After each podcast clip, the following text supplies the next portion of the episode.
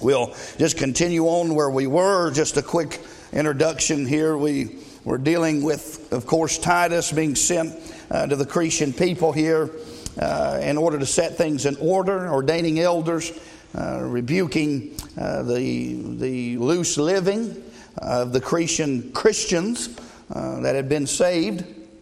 And uh, uh, we looked at uh, what he expects for them out of chapter number two. He's dealing with the healthy family, uh, that he wants the church to be a healthy church. And sin uh, causes a lot of problems in the church. And so he wants us to be a healthy family. Um, and I believe that's what this is talking to here the aged men, the aged women, the young women, and then the young men in verse number six of Titus chapter number two. Exhort them to be sober minded.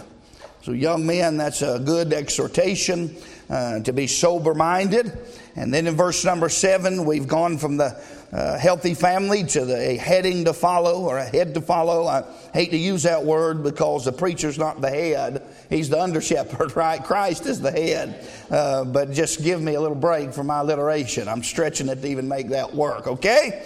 Uh, so a heading to follow is a little bit better. So, and he exhorts back to the preacher once again and tells him uh, how he ought to show uh, a pattern of good works. Give uh, these, especially you young men, uh, I'd rather you look up to, to preachers uh, than than athletes or anyone else.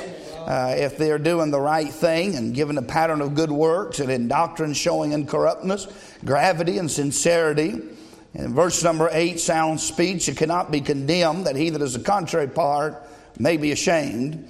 Uh, and that semicolon there in verse number 8 is connecting these two independent clauses, and we will see that to continue. You, you got to notice in these sentences, Mike, in, for example, where we're going to go, uh, we'll see also this, it's one long sentence. It's not uh, summed up. Sometimes we end the sentence too quickly.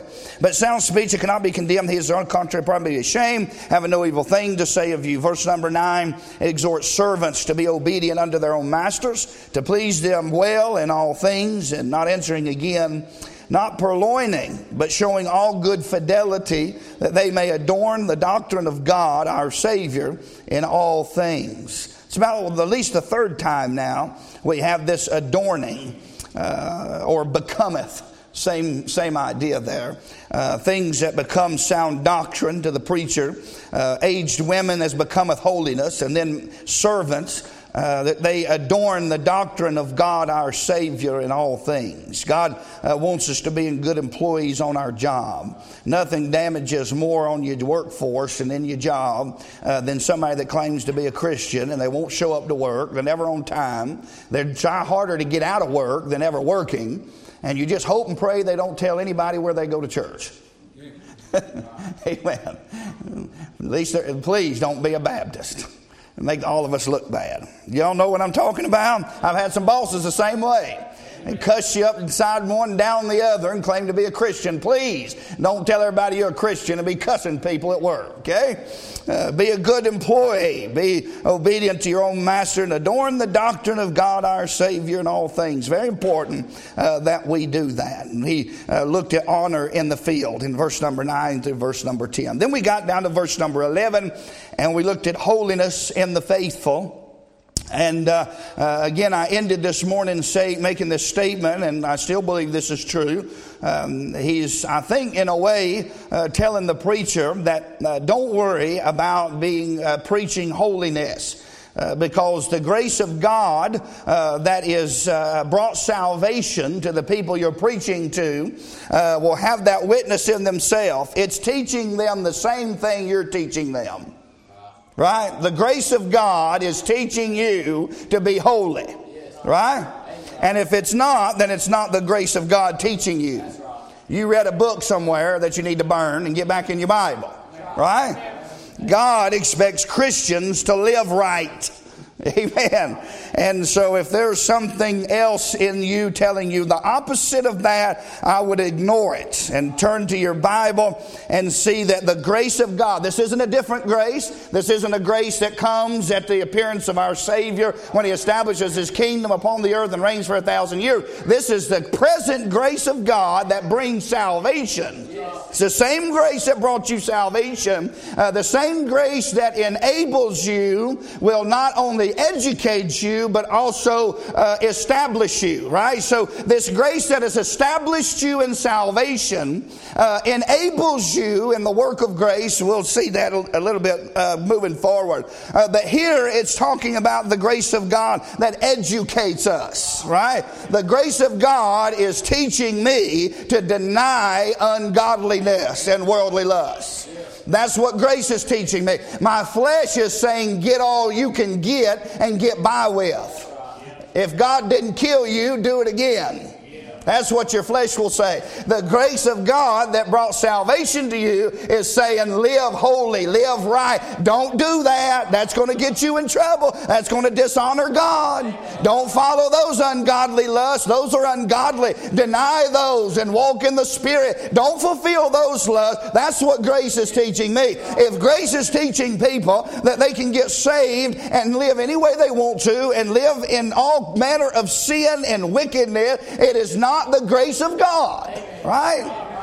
And so, shame on them for teaching that. And that should not take away from the uh, present uh, position that we all have and enjoy. I'll give you this ahead of myself because it's on my mind, but I'll give you this quote by Spurgeon. I was going to wait a little bit, uh, give you this, but he said, Let present privilege awaken us to present duty.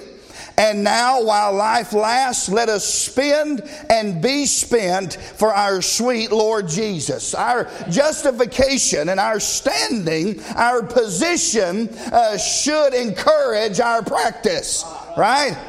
And what my position is telling me to do is to act as I've received Him, right? Jesus is holy, and I've been positionally by Holy Spirit put in a holy Savior by a holy God. And that holy transaction and that holy position I've been placed in is teaching me to practically live holy while I'm breathing God's air. Right. And I don't know how that anybody could, uh, how would they, how would they expound upon these scriptures and tell people and encourage them? Uh, this is what, this is what a, a, a sign I read uh, one time on a billboard at a, a Presbyterian church or something. I don't remember where it was, but it said, sit back and let God fix all of your problems. Now, who was crazy enough to put that up there? You had to go to school and get educated to be that dumb. Amen. Come on now. Sit back and let God fix your problems. You're going to sit back and make a mess of things. It won't happen by accident. You won't just wake up in the morning and accidentally deny ungodliness and just so happen to live right. That will not happen. You'll have to fully intend on it all throughout the day, denying yourself and walk in the Spirit. It won't be something that happens by going somewhere uh, in a room of your house and getting filled in some kind of miraculous way, and then forever you're full of the Spirit in a manner in which you will always live in a manner pleasing to God. That's ridiculous. It'll be a conscious decision that we make every day of our life that is teaching us to deny ungodliness and to live right. Right. And so we see the grace of God in educating us. Uh, this is um, uh, uh the grace that he, he, said there's grace that establishes us, there's grace that enables us, and grace that educates us, which is what we're dealing with here. But there's grace that uh, if you if you go back in the in the book of Hebrews and other places, there's grace. Uh, I was talking to a man today, and not only, and, and that's where I came up with that, uh, but grace that is educating me, but it's enabling me to live what it's taught me to do. Grace is a helping me and enabling me and empowering me to live soberly and righteous and godly. You can't do that if you're not saved right? It's grace not only teaching me that, it not only establishes that in my position, it not only teaches me that in education, but then it also enables me to be able to live up to the expectation that has been taught here in the book, in, the Bible. So, he, uh, uh, therefore, uh, let us come boldly to the throne of that we might find mercy and obtain grace to help in a time of need. How about this verse? But he giveth more grace. You didn't get all of God's grace when you got saved. There's a there's an abundance of grace. Is there not? You get in that time and say, uh, listen, there's saved people can do some messed up stuff. You'll have to, you'll have to determine and you'll have to work hard at it. That's why the Bible says grow in grace. Right? Practically, it's a process. Positionally, it's in the moment of the twinkle of an eye. I've been forever perfected and I'll never change. I'm just as holy as Jesus, right? Positionally. Practically, though, it grow in grace. Position will never grow. You are who you are in Christ. That'll never grow. But you can grow. The only way to grow in grace and, the knowledge is practically, right? Grow in grace. And so there's more grace to be had. You say, well, how am I going to do it? I'm facing some kind of temptation. Uh, well, first of all, you should have started praying before you entered into temptation, right? Pray ye that you enter not in temptation. Uh, but then once that you're in that temptation, God will give you grace that you may be able to bear it. You don't have to go through with that. God will give you more grace and help you not to fulfill those lusts walking in that spirit. Isn't that wonderful? God help us.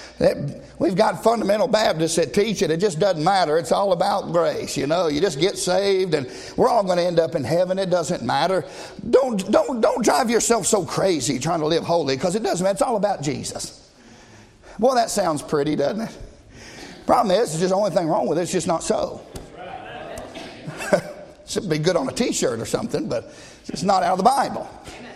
We put it on a bumper sticker and sound nice, but God is teaching saved people to live their position out, right? We are supposed to be as we are positionally in this world. We're supposed to walk in that and talk that way and act like who we are. And who are we? Accepted in the beloved, right? And so we see what the uh, what grace starts out here in verse number 11 the grace of God that bringeth salvation hath appeared to all men teaching us. And so uh, we started out uh, grace teaches us what to deny. And then uh, grace teaches us what to do, where we'll pick up tonight. Grace teaches us not only to deny ungodliness and worldly lust, that's one side of the coin, but then there's another side, right? It's kind of like people that, uh, that uh, define repentance as a turning from. That's only penance, right? That's only half the equation. You turn from won't do you no good unless you turn unto Jesus, right? You got to turn from unto. It's the same thing here. It's not only enough that you just don't drink and you don't cuss, you don't run around with women, and you don't do all that. That's not enough. Now you're going to have to do the positive side. You got to live soberly and righteously and godly in this present world. It is not enough just not to do your checklist, right? That's what he teaches here. It, grace teaches us what to deny. Now it's teaching us what we should do. Now it's telling us these three things. Look with me in verse number 11. The first thing uh, is living soberly. Living soberly. Let me give you these before I preach through them. Living soberly has to do with our duty to ourselves.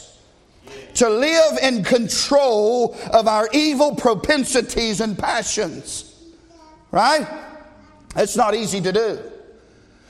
Living soberly has to do with our duty to ourselves. Living righteously has to do with our duty toward our fellow man, treating others in a just manner.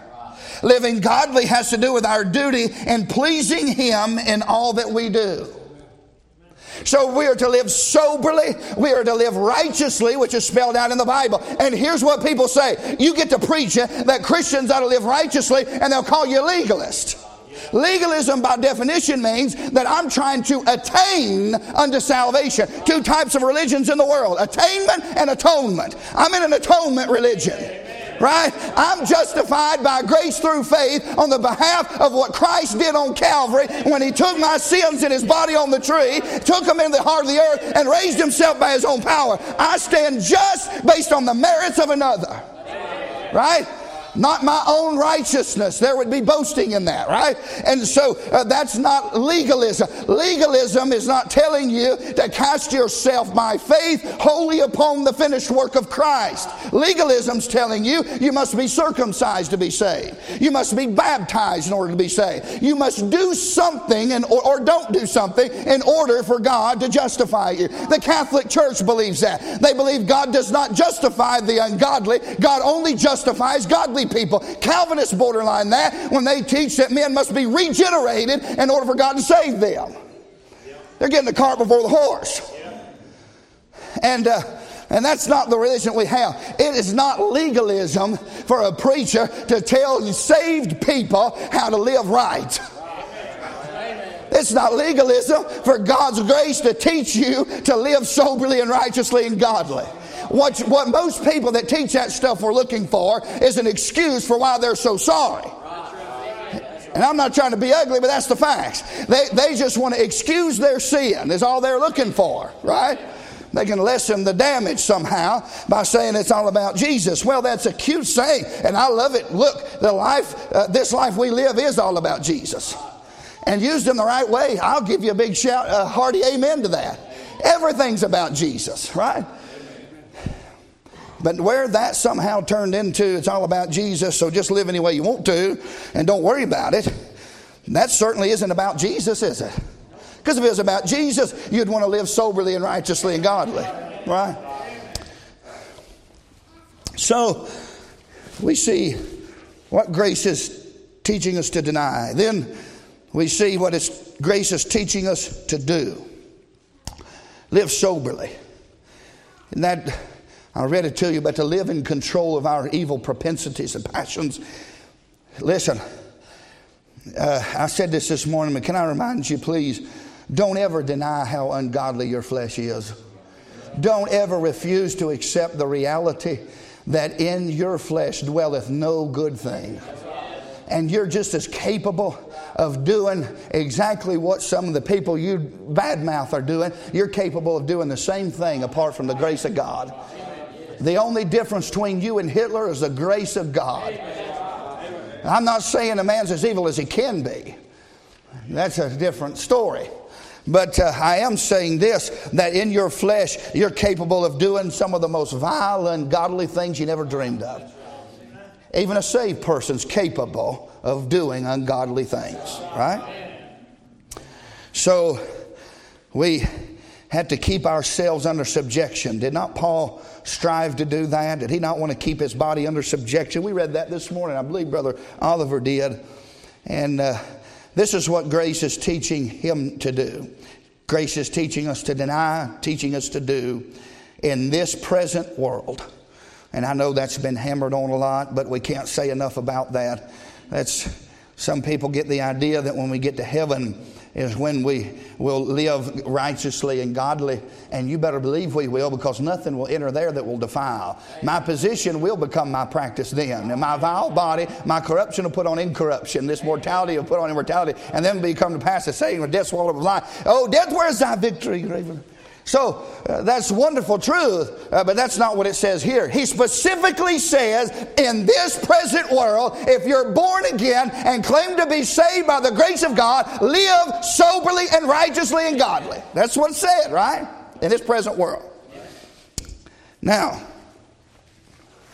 I don't know how. I tried to think in the mind of another person that teaches contrary to try to understand how they would expound those verses. And I honestly cannot even give you a, anything in order to try to help you combat that with. There, I really do not understand the thinking of a saved person who is teaching other people uh, that they should not worry about how they live.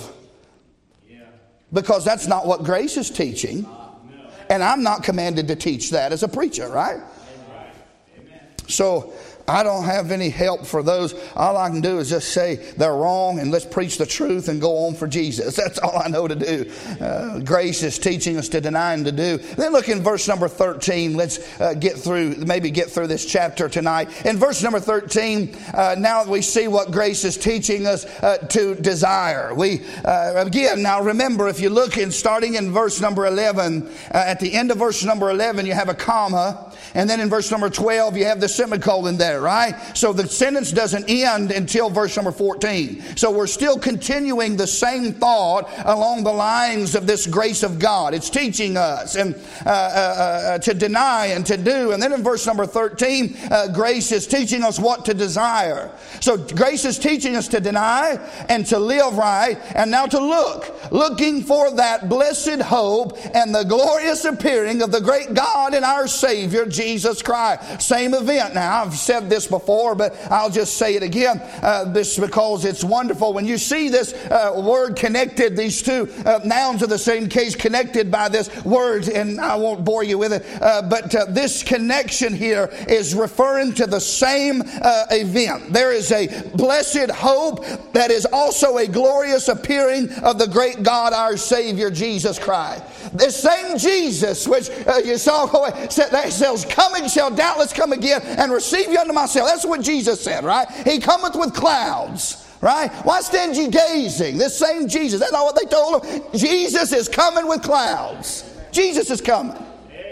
And so, uh, I don't know uh, what your blessed hope is if you're not looking for Jesus to come.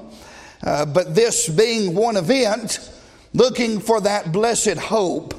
This isn't, boy, I really hope Jesus was serious about this thing about coming back to earth. right? That's the way most of us look at it. We're like, boy, I hope I, I hope I didn't end up believing the wrong thing. I hope this is right. No, this is like faith hope. This is it's just a matter of time. I'm just waiting for the fulfillment of it. Jesus promised that he would come again. His feet would stand again upon the Mount of Olives. He'll take the throne of his father David. Jesus Christ, the Son of God, our great God and Savior, is coming again. Amen. And you ought to be looking for that blessed hope and the glorious appearing of our great God and Savior. I believe that. As sure as I'm overweight, Brother Reed, I believe it. As unsure as my diet is Monday, hey, you boys believe that? I believe you're going to hear the trump sound, and I believe you'll hear Jesus with a shout, the Bible said. And I believe that with everything in me. Jesus is coming again. This world better get ready. The king's coming. That excite you, son? Hey, this ain't no fairy tale story. This ain't no Disney movie. Jesus is coming again. And I want to be found faithful. Don't you? I want to be found. If we're in the last hours of the last days, which a lot of us believe that, but no, no man know it. But if that certainly be true, Paul lived that way, didn't he? He lived as though Jesus was coming today.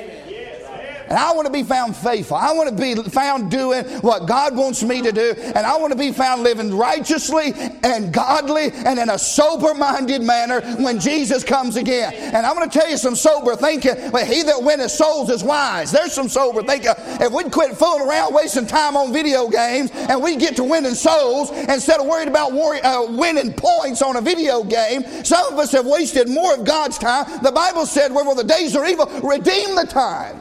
Redeem the time. Don't waste God's time. People are going to hell. Jesus is coming again, and we need to quit wasting God's time. A lot of time being wasted. All of us are wasting so much time. It's amazing to me how quickly I think time is beginning to, to pass. As you get older, does it go faster? Does it? I say, even so, come, Lord. I'm ready for the Lord to come. Boy, won't that be a day. Wherefore, comfort ye one another with these words. We shall not prevent them that are asleep. Isn't that right? What the Bible said? For the dead in Christ shall rise first. I believe that. You, you, I'm talking about, I don't know how long it'll take. I don't know how long it'll take place, you know, how long it takes. God moves so fast, he, he never moves. That's why he's eternal. I, I don't know how fast. The Bible said, in the moment, the twink of an eye, so I, I, don't know how fast all those things, if I'll, if I'll be able to see it logically progress like that, I don't know. Uh, but we do know that the dead in Christ shall rise, and we won't prevent them which are asleep. And then we which are alive and remain shall be caught up together to meet the Lord in the air. Isn't that wonderful? Say, well, I don't believe that. Well, that just makes you an unbeliever. I'm just kidding. Boy, I do believe that? I believe the Lord's coming. And I believe we're going to hear him. And he's going to step out and say, Come up hither. I believe it, Brother Gary. And I believe God's strong enough to get my big old body right on up in there. And this corruption shall put on. I, I wondered about that. Well, don't let me get to wondering because we'll all be messed up if we do that. Let's not do that. But you know, no, no, no, no, we're not going to do that. I was thinking about what kind of body. You know, this it's a bloodless body, right? I mean, for the life. Okay, so let's just go on. If we don't, that's not going to help no. So grace is teaching us to deny, to do, and then what it is teaching us to desire. This will help us to endure hardness as good soldiers and not grow weary and faint in our minds. I can remember, I know this is carnal. I don't have many good spiritual applications because I'm carnal. So you'll have. Excuse me? He'll pay for that one. If you think about this, I don't, I don't know about you, but it, it, it, this I, I'm growing weary with this world. Are y'all growing weary with it? I'm growing weary with seeing men wearing lipstick. There's nothing make a man want to puke a gut like a man that doesn't want to be a man. It's sickening to me. And I feel sorry in some ways for people that are so mentally unstable. I mean that. They're deranged and their soul needs help, and it's just, it's weary to watch the current situation of our government, to see you know, it seems like there's a majority shifting against Israel. You notice that in our nation? It's not as popular to love Israel as it once used to be in this country. But just watching all the things take place to see how things that are going in life, you just you just get weary, don't you? You grow weary and we'll do it. You get weary of fighting battle. I'm, I'm tired of fighting against my flesh. I'm tired of that warfare uh, where the flesh is lusting and wanting to go one way and the spirit's wanting to go one way and I'm caught in the middle trying to keep one under subjection and trying to fulfill the other. I'm telling you, it gets weary battling these battles in this flesh. You get weary uh, uh, uh, uh, feeling the result of others' battle in their flesh. I mean, it just, I don't know about you, but this world's not my home. And, and I've got a better country. I'm looking for a city whose builder and maker is God. I'm growing weary with this body. I'm growing weary with this earth. I'm growing weary with this world. And I want to go on home and be with Jesus more than anything in my soul. And there is just something that the grace of God is teaching me to desire is to keep pressing on. Don't give in. Don't quit. Just keep looking for the blessed hope and the glorious appearance of my God and Savior. And that might get you through tomorrow. You say, Well, I, am I'm, I'm struggling. I'm telling you, I'm struggling. Listen, I know it's a struggle, but if you'll just get your eyes off yourself and keep looking unto Jesus, at any moment, He's liable to come for you. I know it's carnal, but my mama moved us out of schools. I had to move schools twice at least. And and I could remember sitting there. I had no friends, and I was in a very uncomfortable position in uh, South Carolina. And uh, uh, uh, well, I was very uncomfortable where I was. I didn't fit in. You talking about a what is it? A round peg in a square hole, well, whatever it is. That was me. It's like Jed Clampett in, in, on Martin Luther King Jr. Boulevard. Is what it was like. And uh, I was so uncomfortable. And I didn't mean anything demeaning by that. I, I just mean seriously, it was it's uncomfortable. And uh, and I can just remember sitting there watching the clock, just watching the time, keep pulling up time, because I knew my mama was going to come get me at 3:30, buddy. My mama was going to be there, brother Oliver, and I just couldn't wait for her. And it just got me through the next class to the next class, because I just knew at some point that hand was going to strike down there at 3:30, and that bell was going to ring, and mama was going to be waiting out front. I know that's carnal sounding to you, but I, have had many times like that that I just knew I had hard times, but I knew uh, there was there was uh, there was uh, there's coming an end to these difficult days, my friend. There, there's going to be an end to it all. You've heard the old saying, "This too shall pass." This, this, this life we're living in such weariness and heaviness, if need be, for a time. The Bible says you're in heaviness and manifold temptations, and, and we are. We seem to be more and more every day. But there is coming an end. It did say for a time, if need be, because there's coming a time where it won't be necessary and it won't be. we'll be with Jesus. don't give up. Don't quit. Hey, I don't want to end wrong. I have seen, I was talking to Brother Reed the other day about somebody we know, and uh, they, they had a good testimony for most of their life and they died wrong. They died wrong. I don't want to end wrong, do you? I don't want to end. I want to keep, I, am telling you, I want to end right. I want my ending to be better than my beginning, even. I want to enter. right. And I'm going to tell you what will get you through some dark times and it'll keep you going, keep you from quitting, is just looking for that blessed hope and the glorious appearance, knowing that any moment Jesus might come. There is no fulfillment. There's nothing that the man of sin doesn't need to be revealed. I'm telling you, there's nothing on God's timetable that needs to happen other than God just tell his son to go get his bride. And Jesus is a coming. Nothing's withholding him from coming. And man, it'll get you through just another day. You say, I'm telling you, I, I, I don't know what many of you are going through, but I, I, I do know what it's like to be depressed, to be down, to be fighting battles. And I, I know a little bit of some of those things. And I may not know of the depths of Satan as some do, but I certainly know a, de- a degree of that depth. And I'm telling you, it, it's not to be made light of. And I don't mean to make it sound so easy, uh, but it is in a sense, it is easy. And so I have to preach it faithfully that way. But I know in practice, practice because of our flesh. It's not very easy to live godly and to live soberly and to live righteously. I understand that because our flesh is so vile, not because God's made it difficult for us. God's not playing games with you.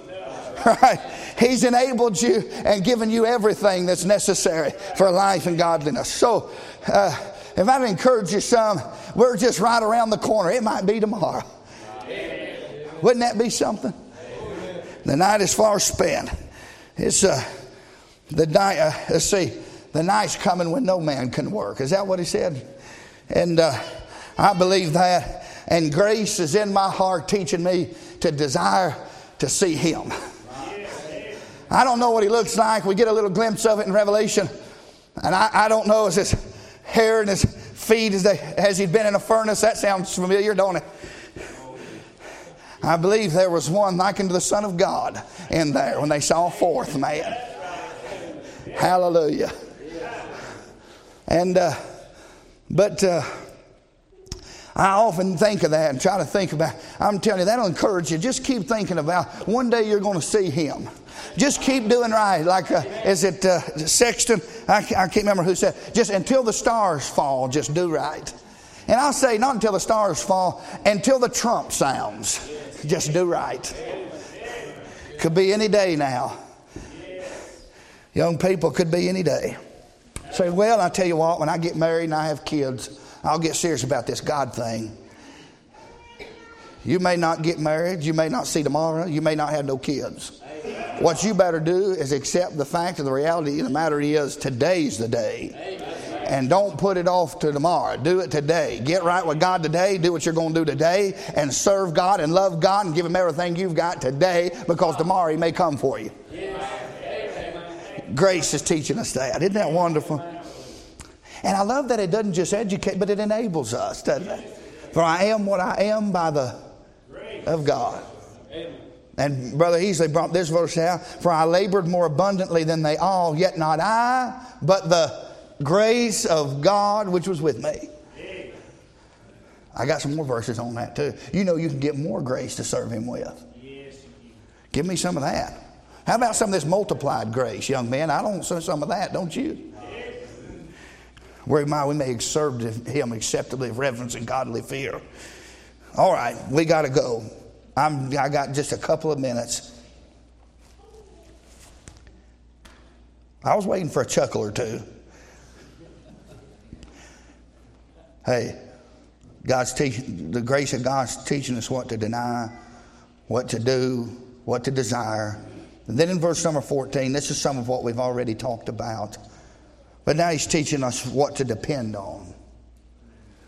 Let me just give you a couple of things, and these two verses will go home tonight.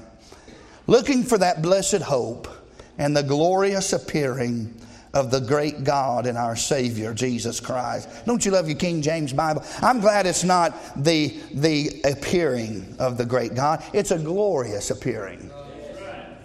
Verse number 14, speaking of this great God and Savior, Jesus, who gave himself for us, that he might redeem us from your iniquities before you got saved, but not the ones after, because if you don't keep it, you'll lose it said no Bible version ever.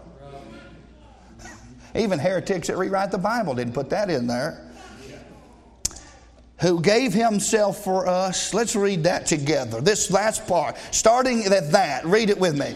That he might redeem us from all iniquity. How many of your iniquities are gone in Jesus? All of my iniquities are gone.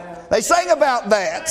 And that, uh, that, hey, that'll help you go on and live soberly and righteously and godly. Not just denying and not just looking for the blessed hope, but remembering what Christ did for you on Calvary when He gave Himself a ransom for you ought to urge you on to want to serve Him. It's not fear of judgment any longer. I'm bound by cords much stronger now, cords of love. Hallelujah. Because he loved me. Because he loved me. I want to love him. I want to serve him. I want to serve others. I want to live godly. I want to live soberly and righteously because he gave himself for me. He deserves that out of my life.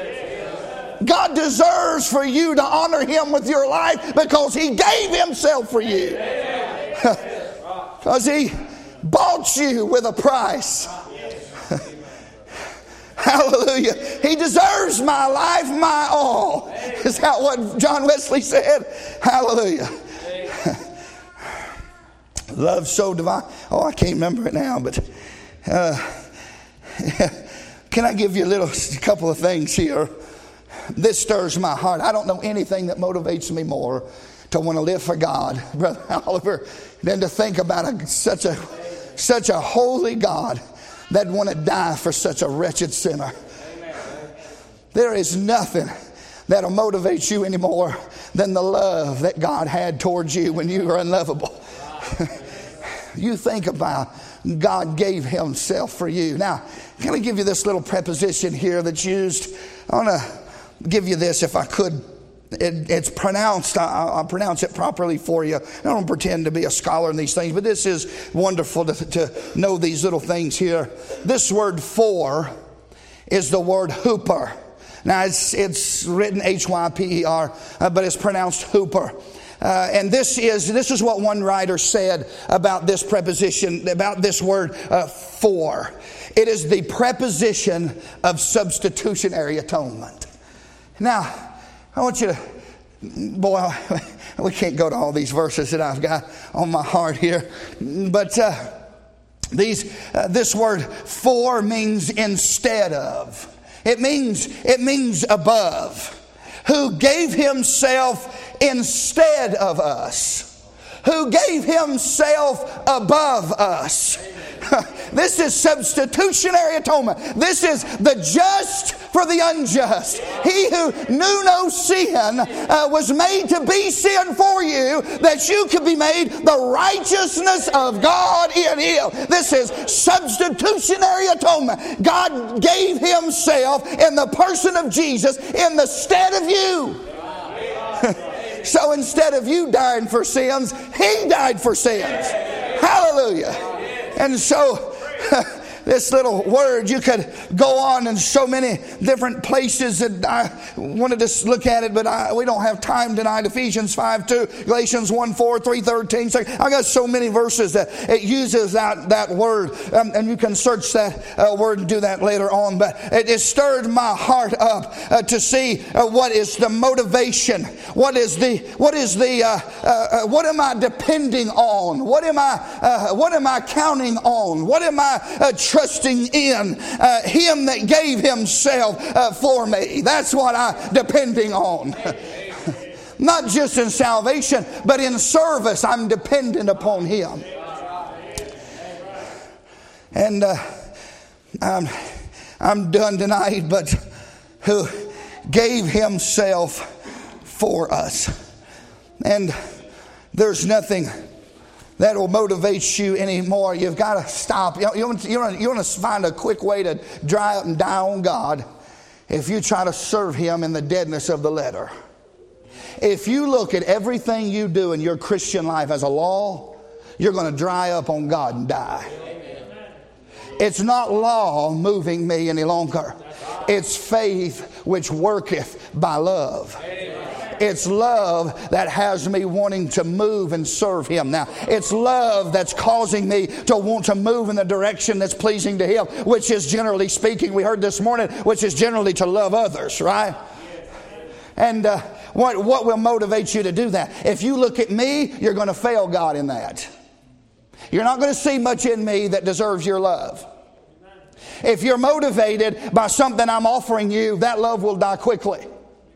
If you're motivated by, well, God will kill me if I don't, that won't work long. You can ask the Old Testament saints. But you know what will work? When you remember that God loved you when nobody else did. When you remember that God gave Himself for you when nobody else wanted nothing for you. When your soul was worth zero, God paid the ransom price of His own blood. You weren't worth nothing. That's the reality. But God paid with His own blood to purchase you out of sin. Hallelujah. Now, when you get to thinking about that love, that'll get you up and get you going in the morning. Yeah, God can hurt you. Listen, the Bible said so. And therefore, despite not the chastening of the Lord, we are all partakers, right? For without chastisement and all those things, one for afterward to yield at the peaceable fruit of righteousness, chastisement has its place. Uh, and I, I don't uh, look at that. But we, we serve God uh, without, uh, without that uh, kind of uh, fear and dread of His power. Not that we're without it. That's a healthy, respectful, filial fear for my, for my Father. He's certainly capable of beating me if he wants to. Amen? Amen. God can put a hurting on his kids. He can and he will.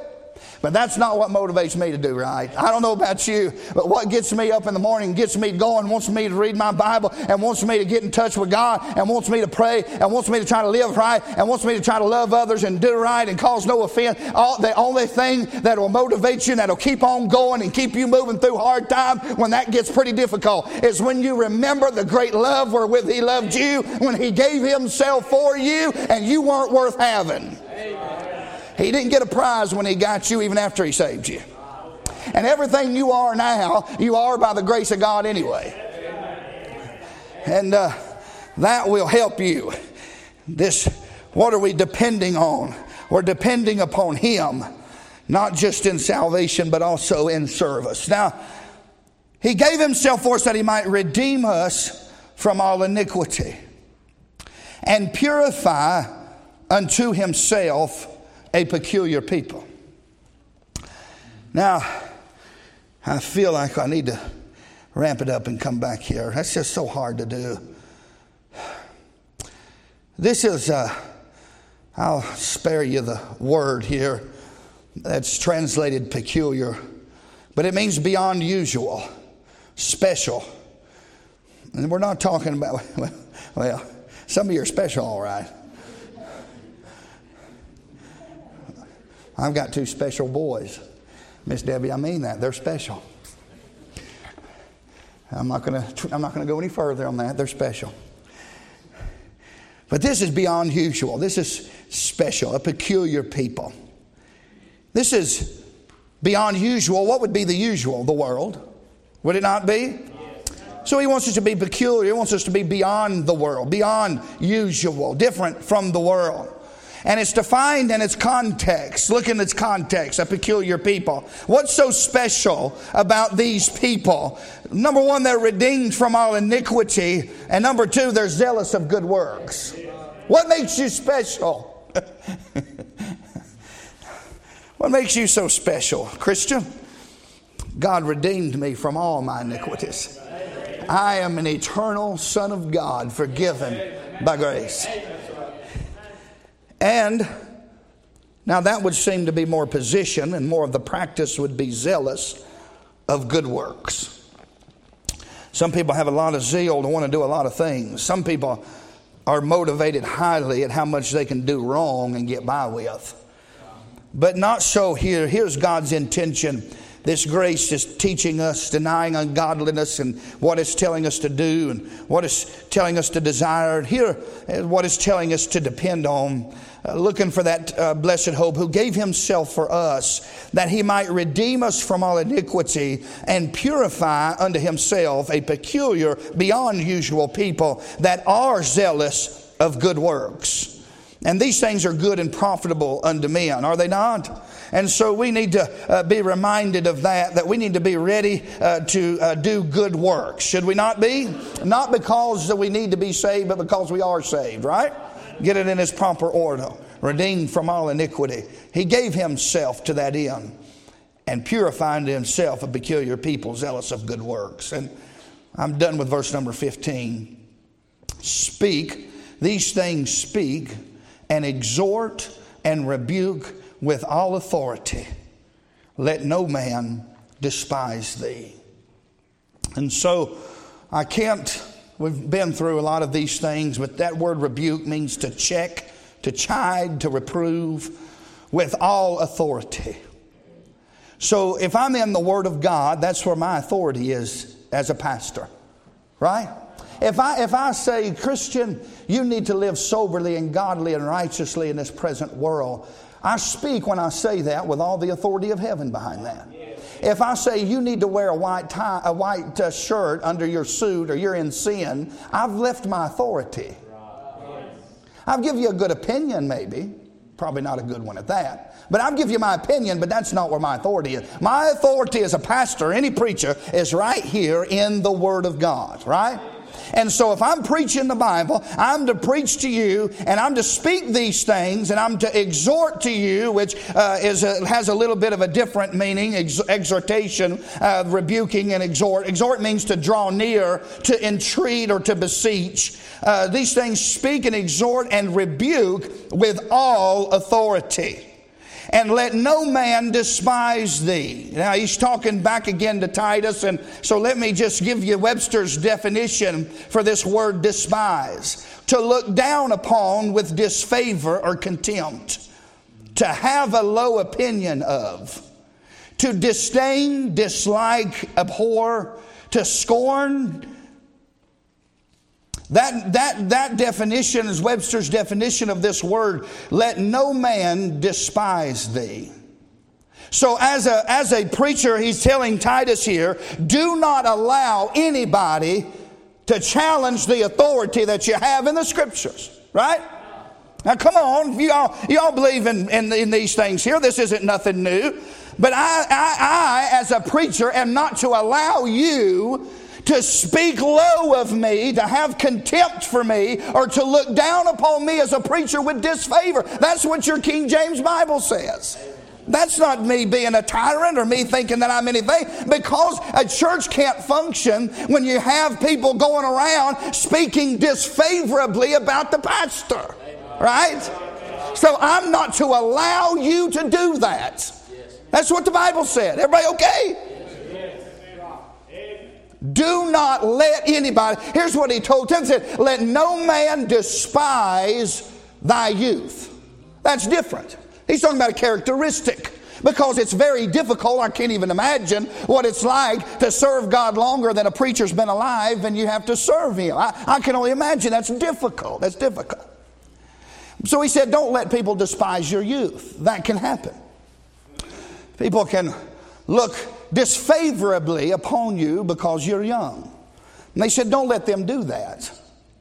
So obviously, he's got enough authority in the church to not allow people to despise the fact that he's young and trample over him in his youth, right?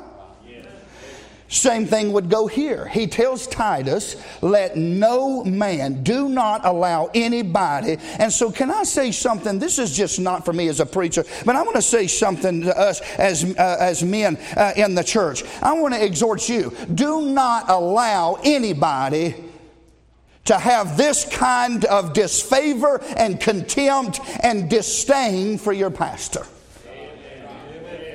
See, it shouldn't come to me to deal with. I think it ought to be dealt with long before it ever gets to me. Because the Bible said, don't let any man I don't have to go to the deacon board. I don't have to call a men's meeting. I don't have to vote and see your opinion of it. And I'm not being ugly, but your opinion doesn't matter when it comes to this verse, right? Nor does mine. It's the fact of the matter is, you cannot allow people to despise you in the church. You can't. That's what the Bible said. It's sad more if you won't, won't, won't amen that because most of you have let it go on for quite some time. So, for those of you that can amen that, can you say amen right there, please? Amen. amen. Now, we'll go on from there. And these things speak and exhort and rebuke with all authority. And uh, that is some of where we kind of believe here with the grace of God that is teaching us what to do, what to deny, what to desire, and what to depend on. Boy, you better rely on Jesus or you're going to make it you're going to have it rough. And let me say something here in that last verse. He said these things speak and these things speak and exhort and rebuke with all authority. Let no man despise thee. Can I tell you something? And this is just a word, most of you know this. Your entire Christian life, the devil's going to do everything he can to turn you on a preacher. You better believe that's the facts. He's done it to me as a preacher. I battled constantly with the enemy bringing up things about my pastor to try to turn me on him. That is as, that is as real. And listen, just because we know that doesn't mean he's not going to not do it anymore. It works pretty good. We're easily offended. We're weak in those areas, right? And so it, would be pretty easy for us to get started with that. And so you think, well, I would never do that. You might be the one, very one to do it, right? Consider yourself. It's not, it's not, uh, uh, it's not easy uh, to, to deal with those things. Uh, but the Bible said uh, what we uh, should depend on, what we should desire, what should we deny, what should we do. and then he ends that chapter, let no man despise thee. These things speak, exhort, rebuke with all authority. And can I, so can I say something in closing? We'll get Brother Reed up here to give a, a verse. I wanted to remind you of a verse that was on my heart earlier today, and we're done. Brother Reed, won't you come on, Miss Snow and Miss Debbie, if you can, please please uh, play for us.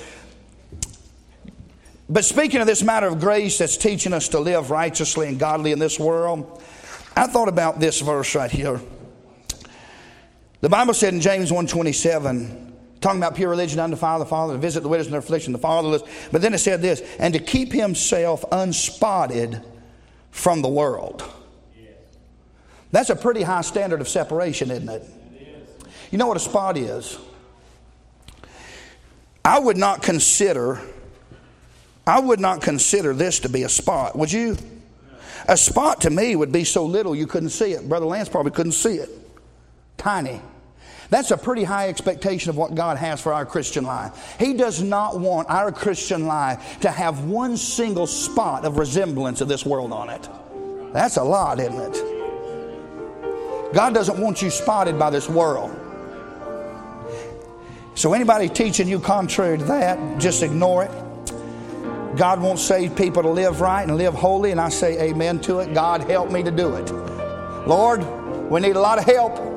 You know our flesh is weak. The spirit's willing, the flesh is extremely weak. So please help us to, uh, Lord, live soberly and righteously and godly while denying these ungodly lusts in our flesh. We love you. I pray if there be anybody here tonight lost without Jesus, you'd help them to see him high and lifted up as their only hope of eternity. We love you in Jesus' name. Amen. Stand to your feet. If you need to come, we'll give you a verse. You come on. Just mind the Lord.